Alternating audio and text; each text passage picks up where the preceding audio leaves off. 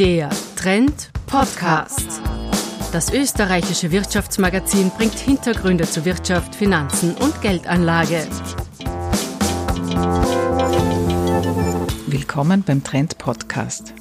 Mein Name ist Barbara Steininger und ich möchte Ihnen heute einen kleinen Einblick in etwas geben, das normalerweise geheim und hinter verschlossenen Türen stattfindet. Vielleicht haben Sie es ja gehört, dass vor wenigen Tagen die 5G-Auktion beendet wurde. 5G ist die neueste Mobilfunktechnologie, die ganz profan dafür sorgen wird, dass wir weiter unsere Netflix-Serien ruckelfrei streamen können.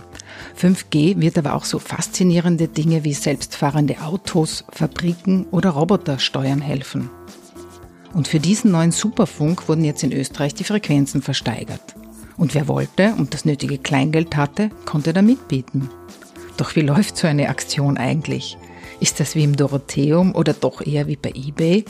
Kommen die Bieter jetzt mit Geldkoffern und heben die Hände? Kennen die sich überhaupt? Ich habe den Mann gefragt, der den Auktionshammer symbolisch in Händen hält. Johannes Gungel, Geschäftsführer der Telekom Regulierungsbehörde. Bei uns laufen Frequenzaktionen etwas anders ab als im Dorotheum. Die Bieter sind nicht vor Ort, sondern das läuft alles über Internet. Wir haben eine Software entwickelt, gemeinsam mit einem externen Berater. Diese Software wickelt das Verfahren ab. Auf der einen Seite sitzen wir als Auktionator und nehmen die Gebote entgegen. Da gibt es dann Sicherheitsmechanismen, falls es über den Computer nicht funktioniert. Dann gibt es eine Faxlösung. Wir sind telefonisch verbunden mit den, mit den Bietern. Und dann kommen äh, nach Ende einer Runde kommen die Ergebnisse herein, die werden von uns angeschaut, verifiziert und dann bekommen die Bieter die Information, wie es weitergeht. Jeden Tag in der Früh bekommen sie den Ablaufplan für den folgenden Tag und wir kommunizieren nur über dieses Computersystem. Cool.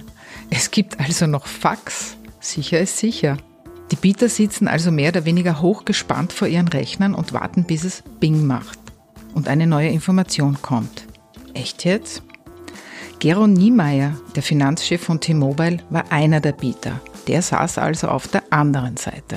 Es ist gar nicht so unvergleichbar zu eBay, weil man quasi jede Stunde da drauf schaut und überlegt, was ist wohl passiert, hat mich jemand überboten? Und dann kommt jede Stunde wieder eine Information und dann beschäftigt man sich eine Stunde damit überlegt, was machen wir? Bieten wir mehr oder verändern wir uns?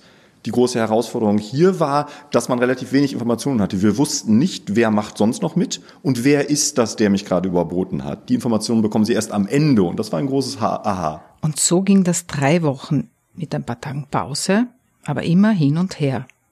Wie viele Leute müssen da eigentlich parat stehen? Also wir waren in Summe, ich würde mal sagen, in der Hochphase 15 Personen in unserem sogenannten War Room dann aufgeteilt. Es gab einige, die dann analysiert haben, zum Beispiel, wer war das wohl und versucht haben zu spekulieren. Andere, die dann im Business Case ganz klassisch gerechnet haben, was können wir uns leisten. Und auch ein drittes Team, was dann zum Beispiel damit beschäftigt war, zu überlegen, was könnte Taktik sein, wie könnte man jetzt ein entsprechendes gutes Geschäft machen. Und jede Stunde kommt man dann wieder zusammen, fünf Minuten, intensive Diskussion, gemeinschaftlich eine Entscheidung finden und abgeben. Also bei T-Mobile waren es bis zu 15 Leute, bei A1 um die 10 und bei 3 waren neben Juristen auch Mathematiker und Spieltheoretiker dabei, um das Auktionsdesign nachzuvollziehen.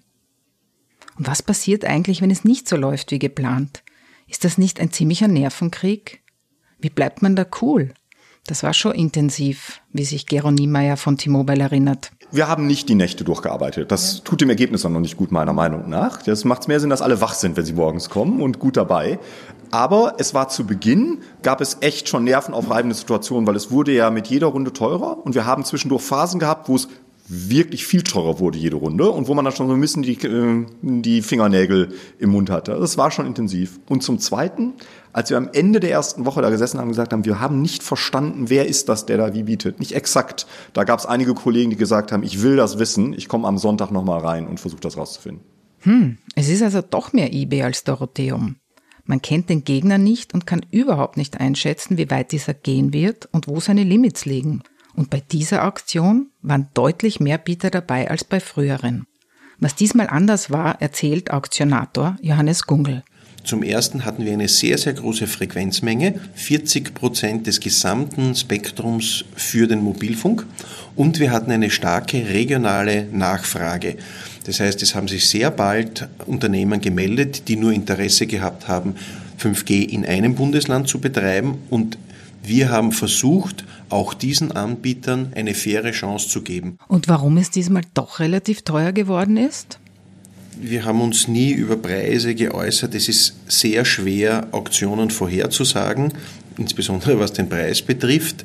Tatsache ist, es hat ein größeres Bieterfeld gegeben als die letzten Male und diese Bieter waren durchaus sehr ernst zu nehmen.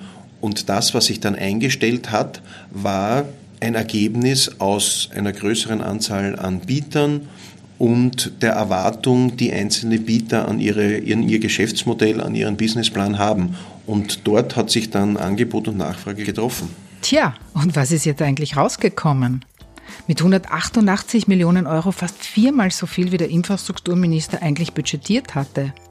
Neben A1, T-Mobile und 3, die bundesweit Frequenzbänder ersteigert haben, gibt es mit der Lives, der Salzburg AG, der Graz Holding und dem Diskontanbieter Spuse jetzt neue Mitbewerber, die ihr Angebot regional erweitern werden. Also billig war das nicht. Und manche sind auch ausgestiegen. Aber der Job des Telekom-Regulators ist ja auch für Wettbewerb zu sorgen, der jetzt auch hoffentlich dazu führen wird, dass wir in Österreich diesen Mobilfunk ziemlich flott bekommen werden.